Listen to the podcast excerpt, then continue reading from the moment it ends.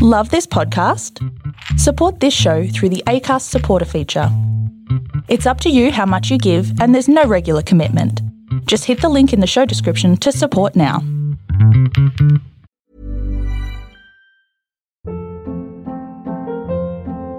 Hold up. What was that? Boring. No flavor. That was as bad as those leftovers you ate all week. Keke Palmer here, and it's time to say hello to something fresh and guilt-free. Hello Fresh. Jazz up dinner with pecan-crusted chicken or garlic butter shrimp scampi. Now that's music to my mouth. Hello Fresh. Let's get this dinner party started. Discover all the delicious possibilities at hellofresh.com.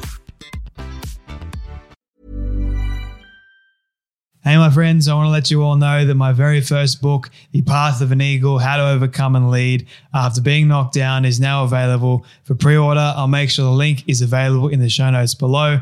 All right, my friends, let's do the show. There is a story for everyone here because every story matters.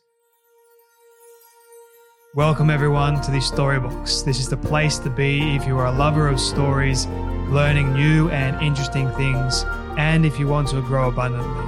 My name is Jay Phantom, and I believe it's my purpose to help you realize your worth and become the greatest and best version of you possible. I am grateful that you're here today. Now let's journey into this story box together and hear more about whose story will be unboxed today.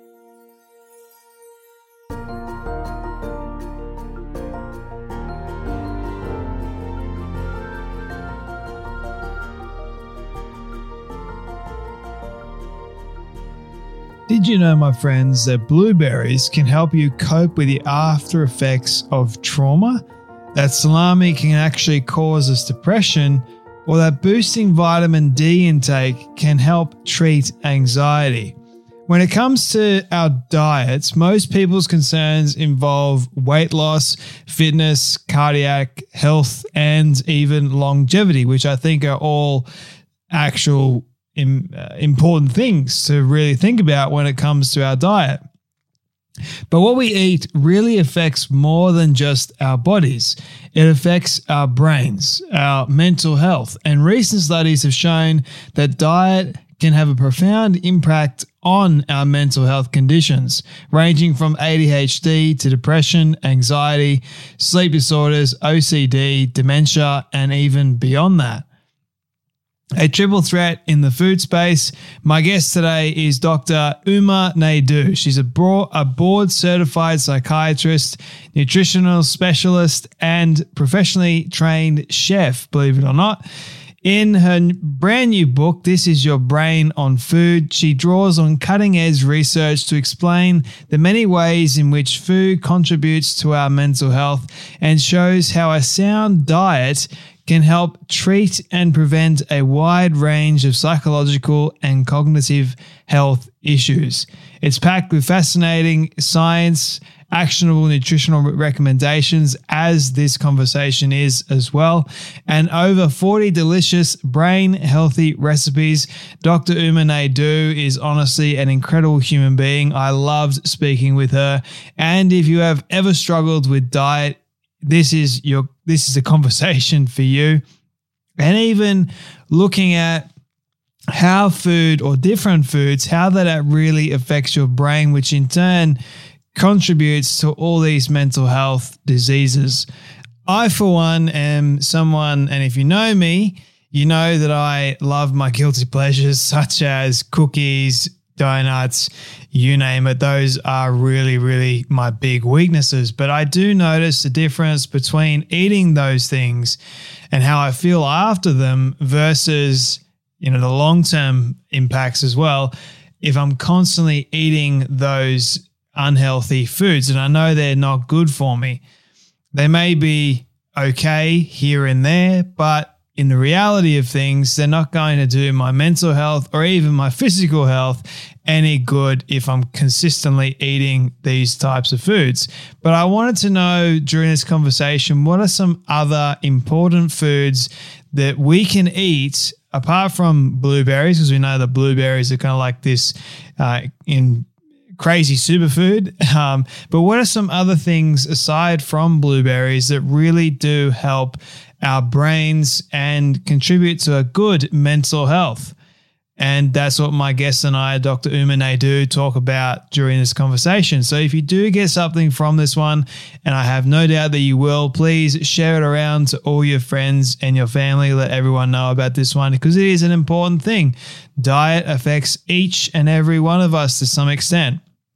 The level of that extent, completely up to you. But I want to give you guys the uh, important information or as much information as you possibly can to help you make better decisions when it comes to your diet and your mental health.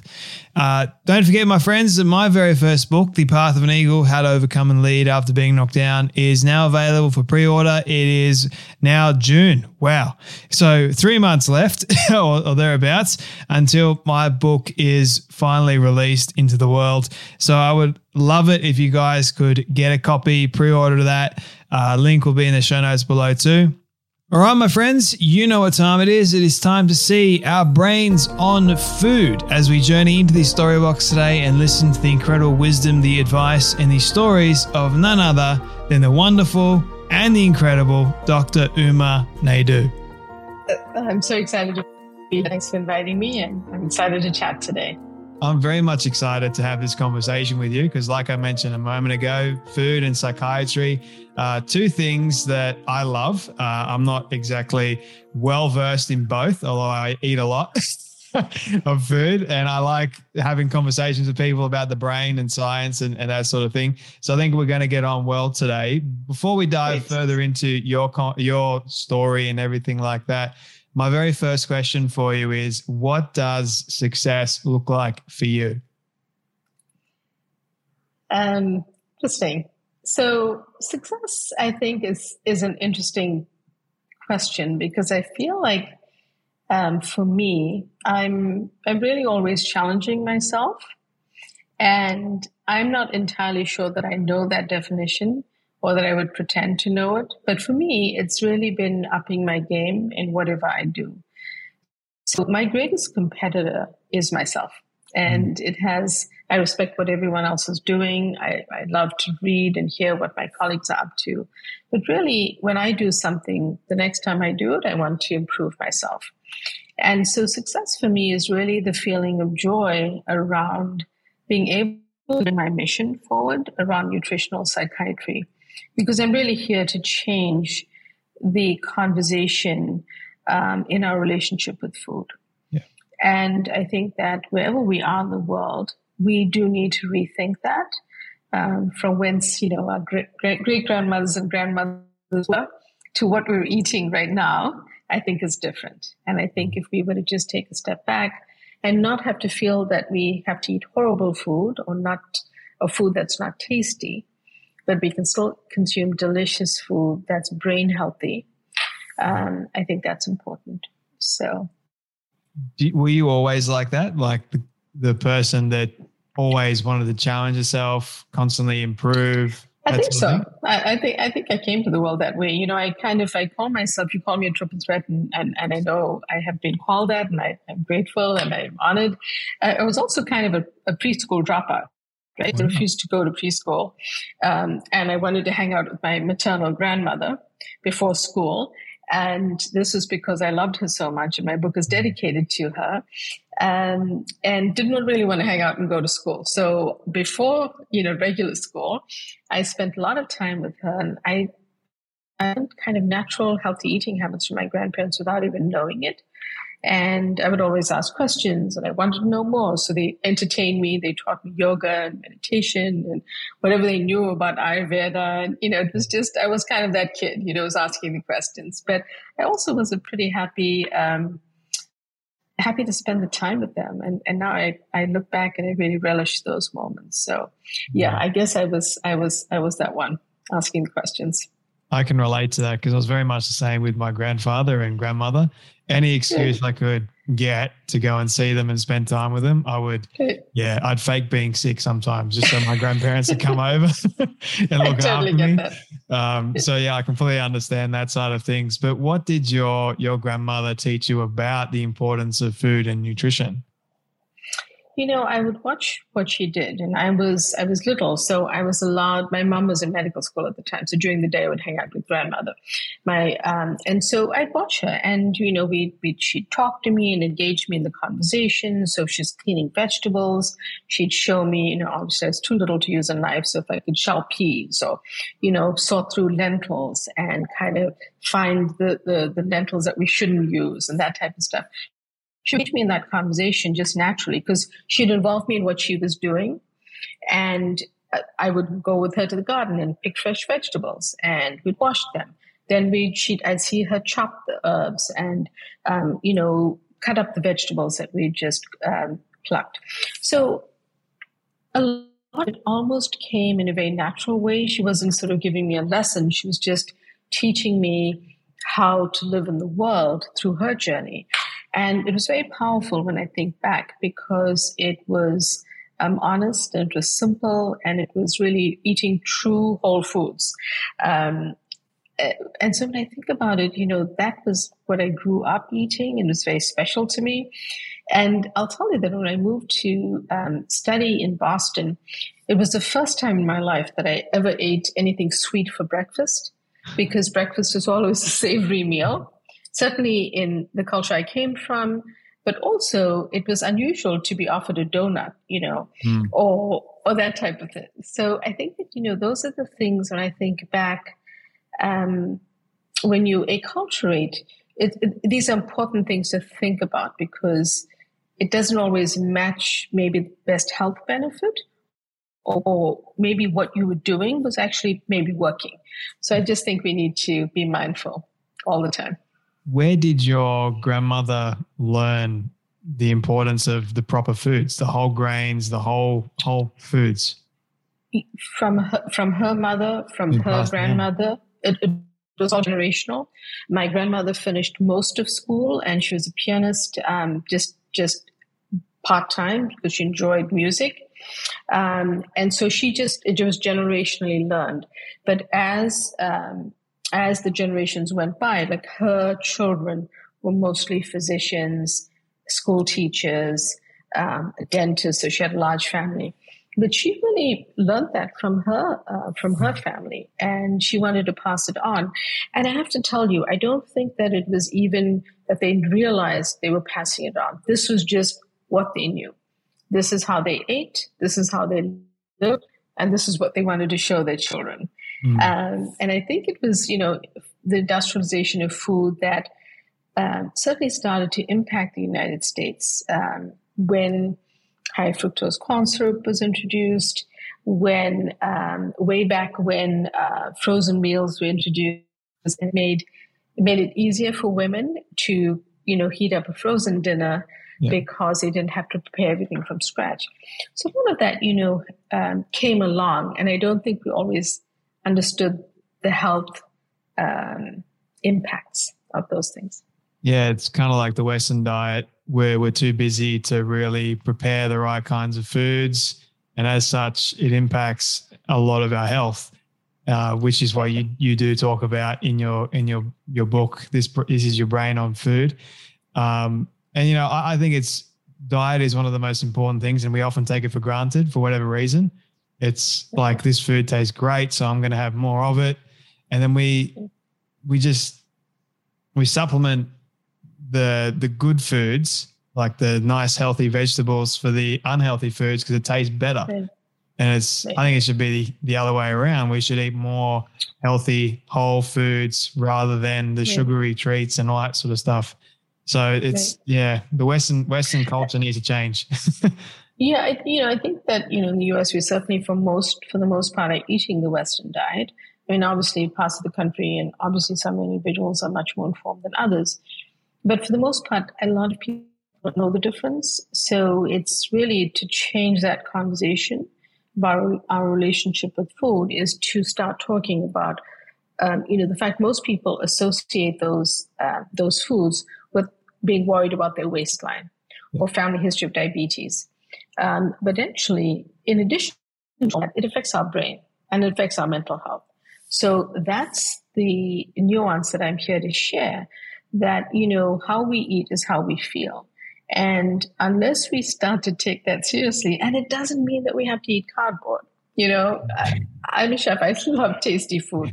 So we, we there are ways like spices, herbs, a, a squeeze of lemon, a zest of lemon, um, you know, salt, pepper, the simplest seasonings to make something delicious so that someone feels like eating it. You know, a, um, a pop tart in the US is a favorite breakfast, but, but it's so it's so full of sugar and highly processed that it's not the ideal ideal choice. So I think we just need to walk ourselves back from where we find ourselves in this kind of world of convenience foods and fast foods and um, frozen dinners and, and all of those things. Do you believe in the saying that food is medicine? I completely do. Um, as a psychiatrist practicing in mental health, I truly believe food food is medicine is the next frontier, but it is does not exclude the need for medications and therapy. Yeah. I think it just can be something that logistically, but if more individuals struggling with mental health were thinking about also making these changes, I, I've seen in my clinic how doing everything together can be very powerful. What's the percentage that you've looked at of people that have like depression, anxiety that are a resulted cause of the foods that they're eating? So, you know, I don't think we have exact data on that, but what we do know is that um, the underlying cause of conditions like depression, anxiety, and even cognitive disorders is now in newer research thought to be inflammation. And what do we know about inflammation? You know, inflammation, one of the major causes is what we're eating. So I would say a very large percentage of what we're seeing now can potentially just be impacted, not necessarily reversed, because with depression and the other conditions, the factors can be multifactorial. So you want to make sure that you um, treating full condition and excluding any underlying cause. But food is hugely impactful. You know, just eating healthier for your brain is going to impact your mood. Why is food so powerful anyway, like for our brain? What what is it about food that makes such a big impact on our health? So, so it turns out that you know neuroscience uh, many eons ago, Hippocrates, the father of modern medicine, actually made this connection between the brain and the gut. Mm. But science had to follow Jay, and so it turns out that um, neuroscience in the last two decades started to unfold the, the brain and the gut and their connection and the microbes, the 39 odd trillion that live in the gut microbiome. Um, we call it the gut microbiome when we refer to the genetic material with them. And all of the science has now followed in the research. And what it has explained to us is that the brain and the gut, even though they're in different parts of the body, they're connected. They originate from the exact same cells in the human embryo. Then they divide up uh, apart to form the brain and the gut. They remain connected by the 10th cranial nerve, the vagus nerve, which I like to call a text messaging system between these two organs back and forth all day, all night, uh, sending messages that are really important because they're chemical messages. And when we talk about uh, serotonin, the happiness hormone, 90 95% of the receptors and the serotonin are made in the gut. So if you've ever had a friend or family member take Prozac Zoloft names in the United States, which are uh, fluoxetine or sertraline generically. Um, often they might have digestive issues initially, discomfort, nausea, um, and, and, things like that. And that's because of the location of the receptors uh, and the serotonin. So all of this really informed us that there's this real connection and that what we eat and the digestive products are important. Because if I'm eating a healthy meal, the breakdown products of digestion are things like short chain fatty acids, really great benefits to the brain and the body. When I'm eating only fast foods, and that's what I'm that's what I'm living on, the breakdown products actually feed the bad microbes, and those breakdown products are more toxic and they lead to dysbiosis and an imbalance in the gut. So we want to we want to sort of think about it in simple terms that way and try to think of how we can eat those healthy whole foods that make up really great nutrition for the good microbes in the gut. Were you a happy child? I like I like to think so. I um, I was I was kind of quiet and studious, but I was always like always smiling and always you know uh, either playing with friends or playing with my grandmother or visiting with my uh, uh, you know family. I grew up a large extended family, so we had some very happy times. So. Was it because of what your grandmother showed you that sort of made you want to go into the field of psychiatry and nutritional things like that? You know, I, I come from a family of physicians. Um, so my grandmother herself was not a physician. Neither was my grandfather. He was a school teacher, but my um, actually a school principal. But their children, many of them were physicians. So I grew up in an environment where, like when I was hanging out with my grandma, right, my um, my uncles and aunts would, would would be visiting during the day, and many of them were either psychiatric, were sorry, were medical residents or in training or students, and they'd like play with me. And the big thing I remember was like my my uncle and my aunt teaching me like how to use stethoscope, and I was like really little. So obviously there's an environmental influence, you know, and I feel like to me it seemed like the obvious thing to do to go to medical school. But I think the nuance of really caring about mental health also came from coming from that close knit family, yeah. always speaking to people, always relating to people, and caring about that. So when I went to medical school, I was like, you know, I, I love all of this stuff, but I don't think I'm a surgeon uh, like my younger brother. Uh, I think I'm much more of, of, of, this human being, and this is how I want to relate to the world. But you know, the the parts about nutrition really came naturally because when I started my interest in mental health, I kept wondering, like, why are we just pulling out a prescription pad or writing a prescription online? Why are we not asking, like, what are you eating? Do you exercise? Do you spend time outdoors? Do you drink enough water? What, like, what are you doing? Do you practice mindfulness? You know, not everyone meditates, but maybe a mindfulness practice, deep breathing. Um, and I just found that to be a huge gap in the conversation.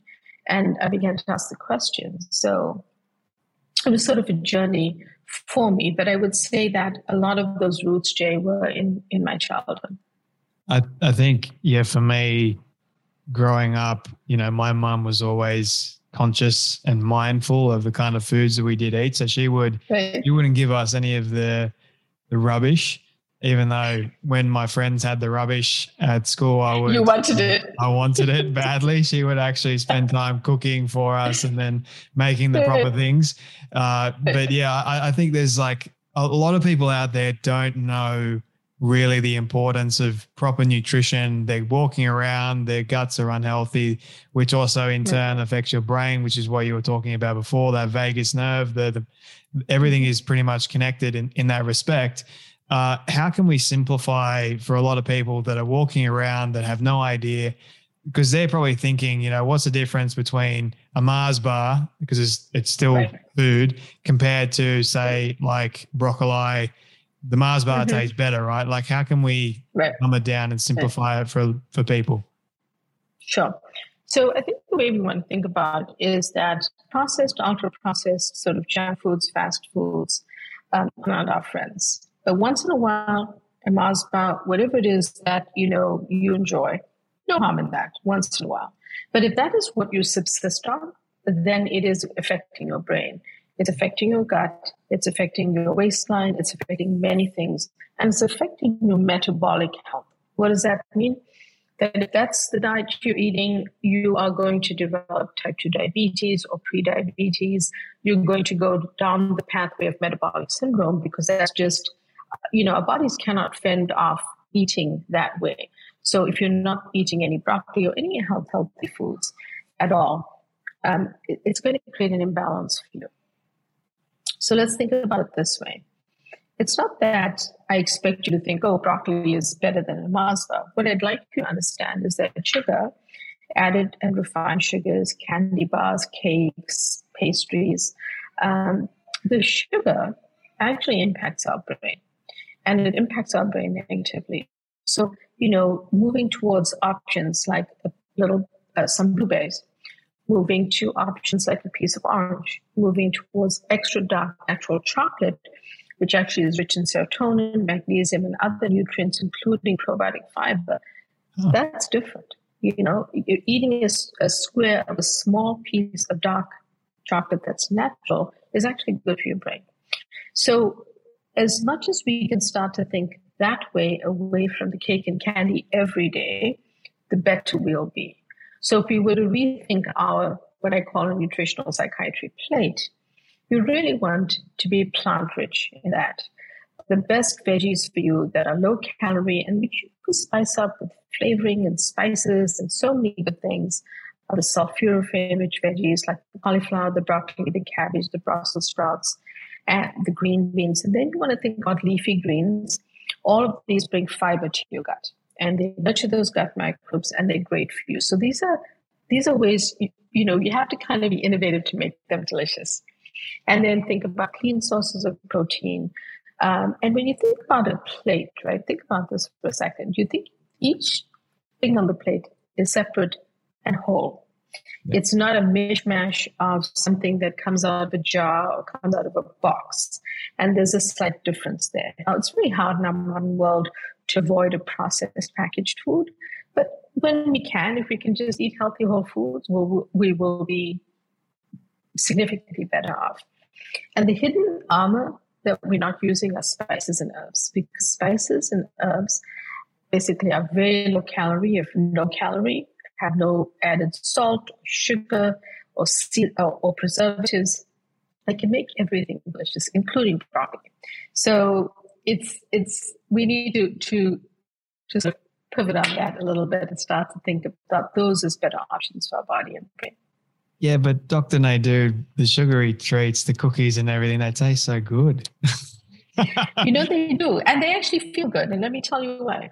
So it turns out that because of the brain science and what we understand about, say, you eat a sugary donut or a piece of cake or that sugary candy, whatever it is, there's a way in which there's a short term impact, which makes you kind of feel nice.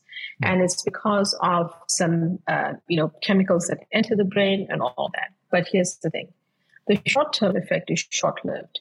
Over time, the very same thing is actually damaging the neurons or brain cells that you have and creating effects over time. And this has been shown in uh, imaging studies and MRIs. So, you know, I, I would love to say, oh, you know, go ahead and enjoy it. But, but you know, unfortunately, things that people call treats do treat the brain. So if we can just flip that equation and say, hey, I'm not saying don't have cake on your birthday or that cupcake when you take your kids to a birthday party.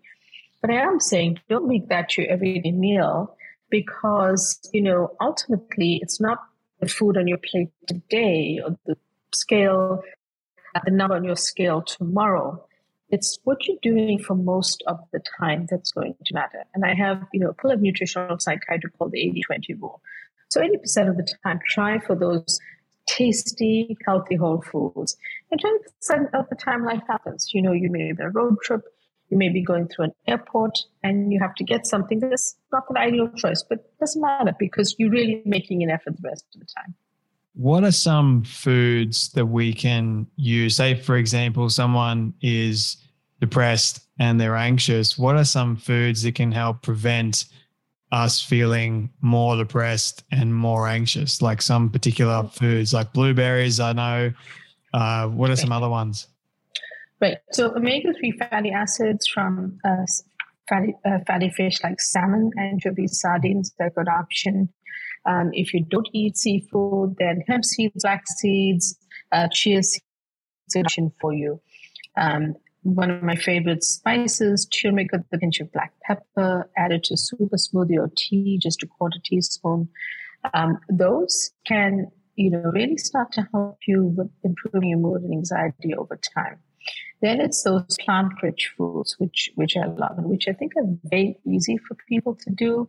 You know, our grandmas were not wrong when they said eat your vegetables. So so it turns out that they actually have more benefits to our brain than we realized. But through those gut microbes, you know, they nurture those gut microbes because they're rich in fiber.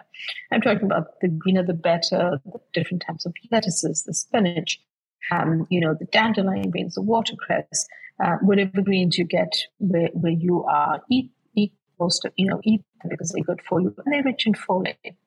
Now, folate is very important because low folate levels, vitamin B9, are associated with a low mood. And studies for several decades have showed that. So eating those leafy greens becomes super important to building, say, a salad or a side dish. Um, then, you know, uh, another one that you want to think about are just thinking about pre and probiotic fiber. And uh, you can get uh, you can get live active cultures in, in yogurt, so plain yogurt, um, or you can get fermented foods. Now, a study from summer of 2021 from Stanford University showed that um, inflammation is reduced when we eat uh, fermented foods.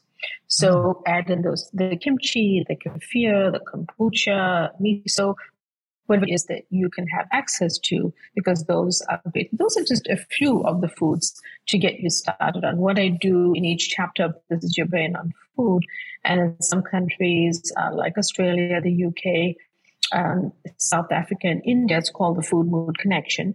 I break down the different conditions and the foods to eat and the foods to kind of cut back on for each condition. When you mention inflammation, is that inflammation in the brain predominantly or inflammation in the gut too? That's, that's a great question, Jay, because because inflammation is actually there are several types. There are two important types to think about. One is, is acute, and that's when you uh, fall over and scrape your knee. Um, say you're playing soccer, and you know the uh, the body rushes to heal that wound. And that inflammation is really a very important mainstay of how we function. But what I'm referring to here is the chronic insidious inflammation that gets set up by stress, by how we eat, and by other factors in our environment.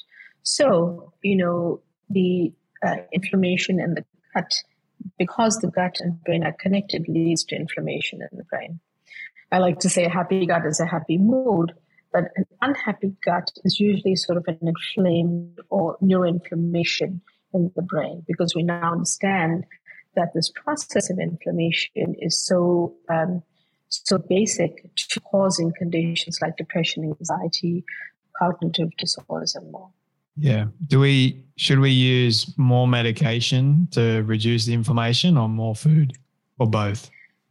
So it depends on your situation. More and more in my practice, I really have to craft plans that are highly personalized for that individual. Some individuals need a selective serotonin reuptake inhibitor, and they can still be doing all of these nutritional uh, strategies through personalized nutritional psychiatry plan.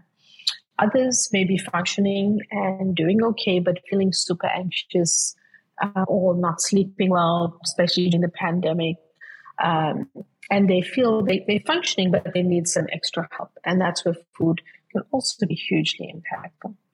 What are some of your favorite culinary treats or delights that you often prepare?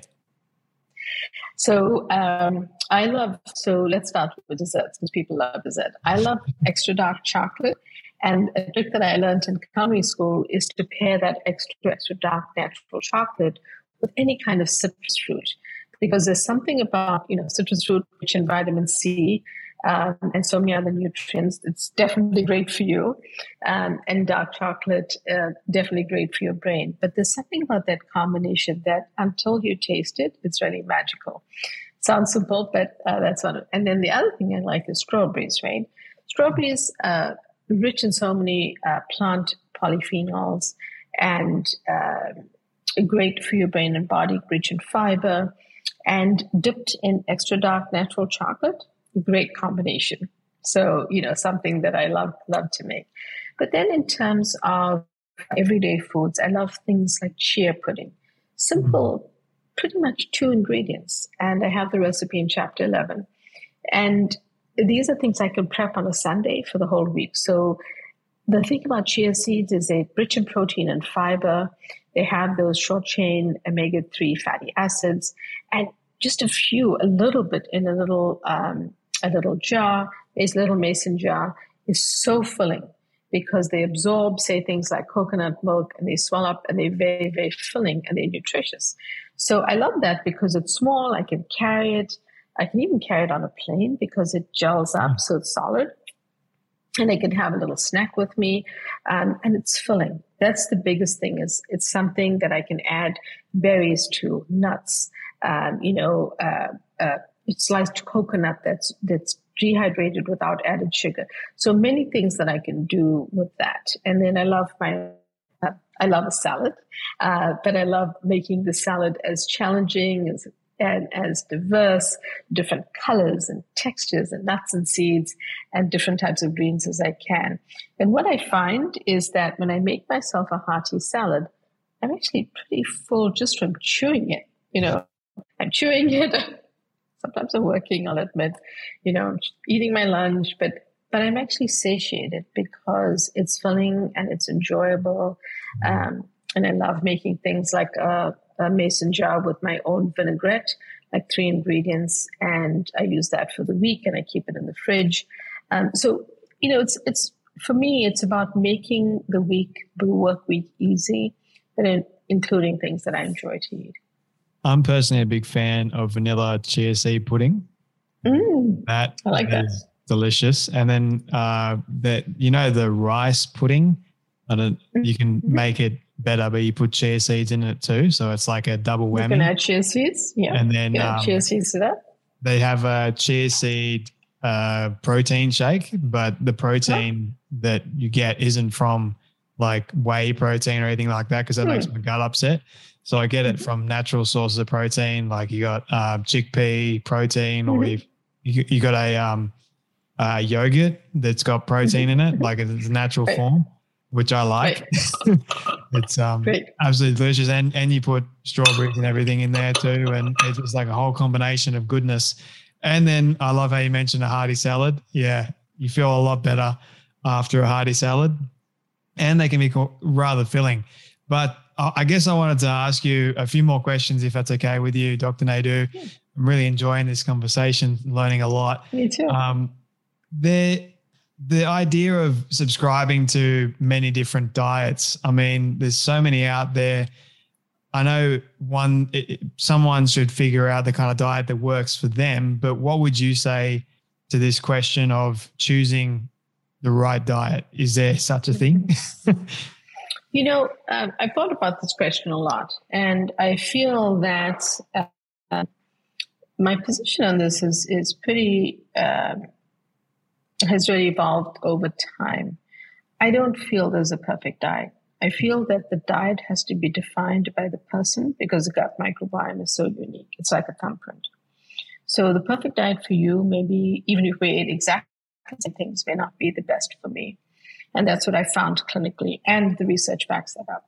So, although there are different voices, media, individuals, books, whatever it is, that that proposes only one kind of diet, I would just ask you to see what works for you. But there's some guiding principles. You know, whole whole healthy foods are the way to go.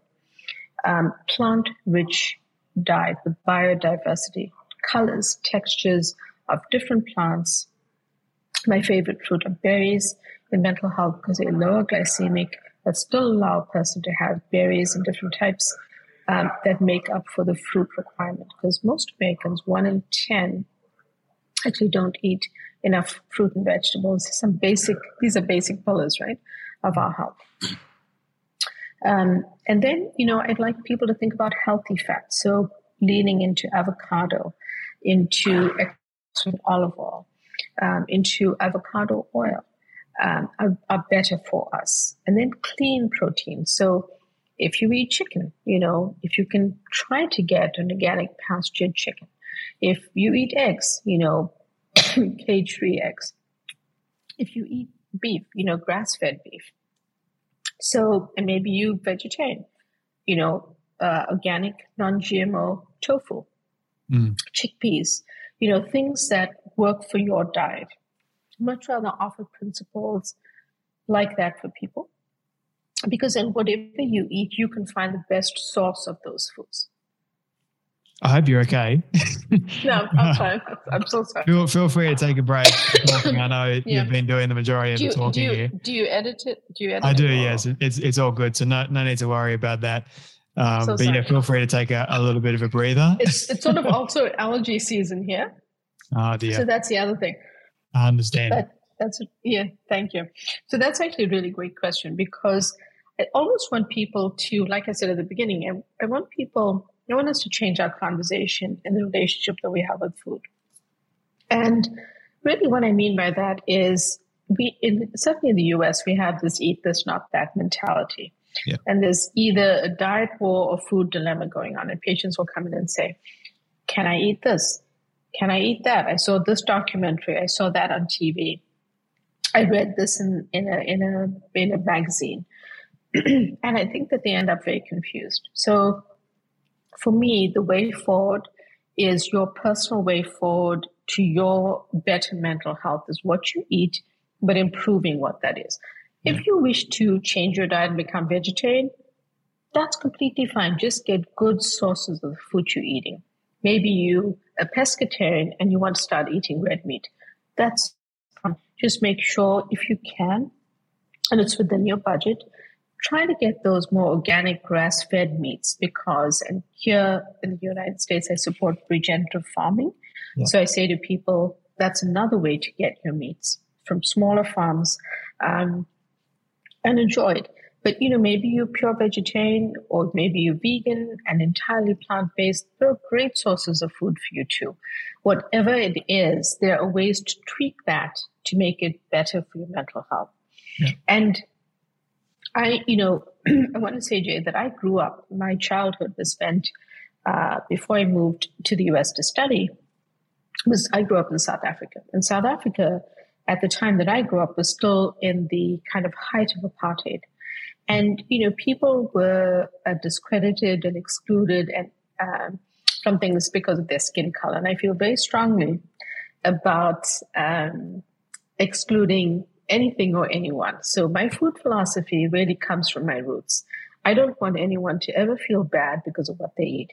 If you eat a steak in front of me and I'm vegetarian, that's cool. That's what you eat. But I want you to have the best source of that and the best way to prepare that so it's good for your brain health. Mm. You know, so it's it's kind of my my feeling about being inclusive around food because I do think that it can be very divisive when people feel they can't eat a certain food and it's prohibited. And I'm not saying, you know, dairy is not for everyone. Gluten is not for everyone. Soy is not for everyone, but there are versions of all of those that other people can tolerate. I totally agree with you. I have what they call the freedom diet. Um, I, I don't want to restrict like any any food really, but I'm predominantly eating a whole food, healthy diet that works for me. But uh, it's like what I see a lot of the time, and I've had conversations with people, like you, you can drill down to the chemical of one particular food and you can say, this one's really, really bad for you. Don't eat it. I'm like, ah, but life's meant to be enjoyed. Like, come on. I mean, you can't. Food is so much joy. Exactly. I mean, it's meant to, it's there for a reason. Like, if you, I mean, not overindulging in, in certain things. I think yeah, you, but enjoy it. You got to enjoy it. Like, so yeah, I just don't subscribe to any of those debates or arguments that get really, really heated for yeah, whatever reason. Yeah. It, it's crazy. It's yeah. like different diets and politics. That they, it's crazy how they people can, go, can go well, nuts over them. Right, and you know the reality is that if you truly study nutritional science, I can say to you, I mentioned omega three fatty acids earlier. A study from a very good group of researchers in December of 2021 um, showed that omega 3 fatty acids in a certain population were not helpful for depression. Now, I'll ask you the question Does that mean I will say to my patients tomorrow, you should never, well, not tomorrow, Sunday, um, uh, on Monday, you should never ever eat omega 3s and don't take a supplement for omega 3? No because I've seen them be helpful. But that research had nuances and it's important to integrate into my clinical knowledge and my research knowledge. But it is not, and this is the thing with nutritional science. If you said to me, should I eat something? I said back, yes, you should. There'll also be several studies I can quote that will, will, will have the opposite data. And the way that we can interpret that is we read what's out there, we see what works, but we also personalize it to what you need. And if you, if you have an issue with it, if you say eat eat that food and you don't feel well, then we switch it. It's it's really to me not that complicated. I don't think we need to get into these heated debates and wars online and on Instagram or wherever it is, you know, about what everyone should be eating. It's really for individuals to decide.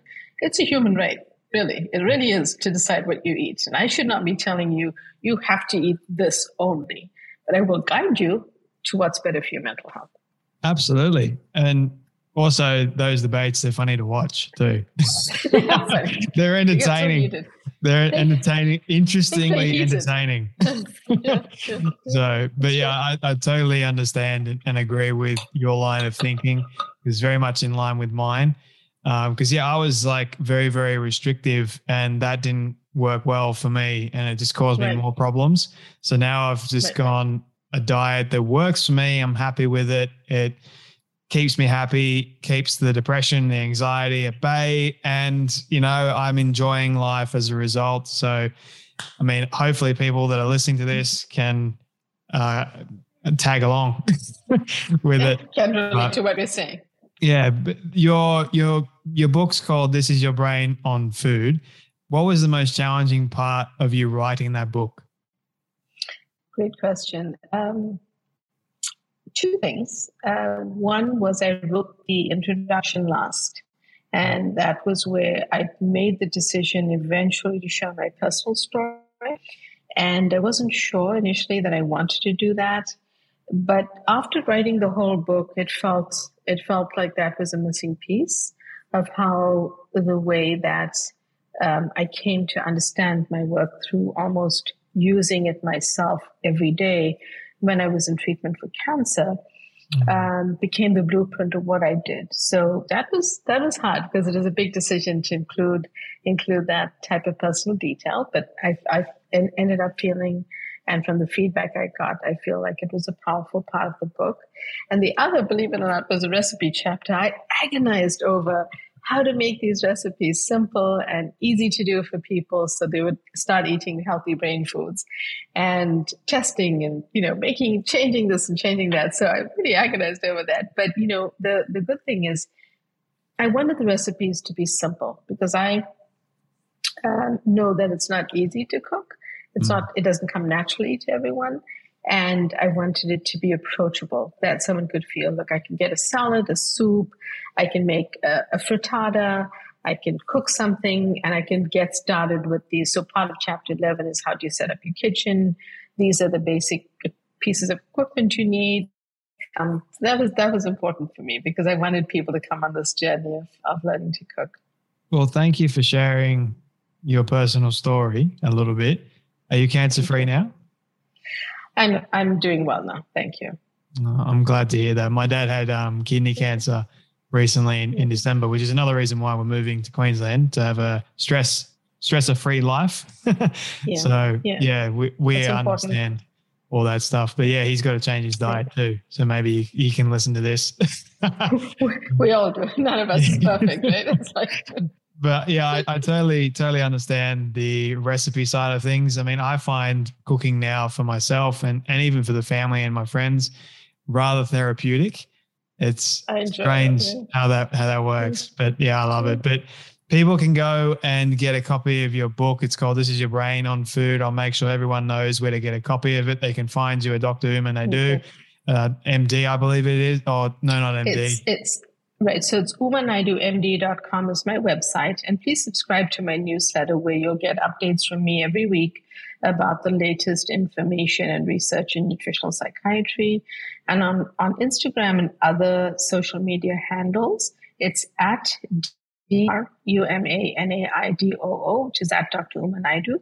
And uh, join me there. Send us a direct message or interact with us. We, we love hearing from people. I'll make sure everyone knows where to get a copy of your book and where to find you. I love following you. Your, your work is fascinating and it's entertaining too. So I'm grateful for you sharing it. Uh, Dr. Uma, this is my final question for you. This is my all time favorite question. I love asking all my guests. at the very end. It is a hypothetical one, but I want you to imagine with me for a moment that you've been able to reach the age of 100.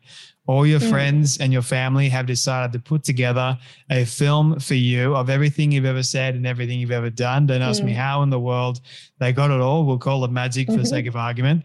But they've been able to get it and show it to you on your 100th birthday. What do you want that film to say and to show about your life? I think, yeah. I'd want wanted to show that my work actually impacted the mental health of humanity and that people truly learned something powerful about what they're doing every day, which is eating meals, preparing meals, and how powerful that food is medicine message can be for their mental health. And if it helps a few people in their mental health journey, I would feel very blessed for um, the work that I do. I'm blessed today to be able to spend time with you, but thank you so much for yeah. your work, your wisdom, your yeah. advice, and your stories, and for joining me today on the Storybox podcast. Awesome. It was great to talk to you. I really don't like this part because it means that sadly we have come to an end of yet another story. I just want to say thank you to all of you for tuning in and listening to our guest today. It is my prayer that you would have felt inspired, motivated, challenged in some way, and that you would have learned something new as well. If you would like to hear more amazing stories like this one, you can do so now by searching up the Storybox on all podcast platforms. It is that easy. And if you did get something from today's guest, please do share it around with your friend or family member who you feel could benefit from hearing today's story. And before you go, I greatly appreciate it if you could spend 30 seconds leaving a rating review over on Apple Podcasts. It goes a long way to reaching more people and building this community of the Storybox. Let's start changing lives through powerful stories like this one you heard today. Your support is always greatly appreciated. Until next time, when we dive back into the Storybox, I'm Jay Phantom, and don't forget, your story is worth more than you know. I'll catch you then.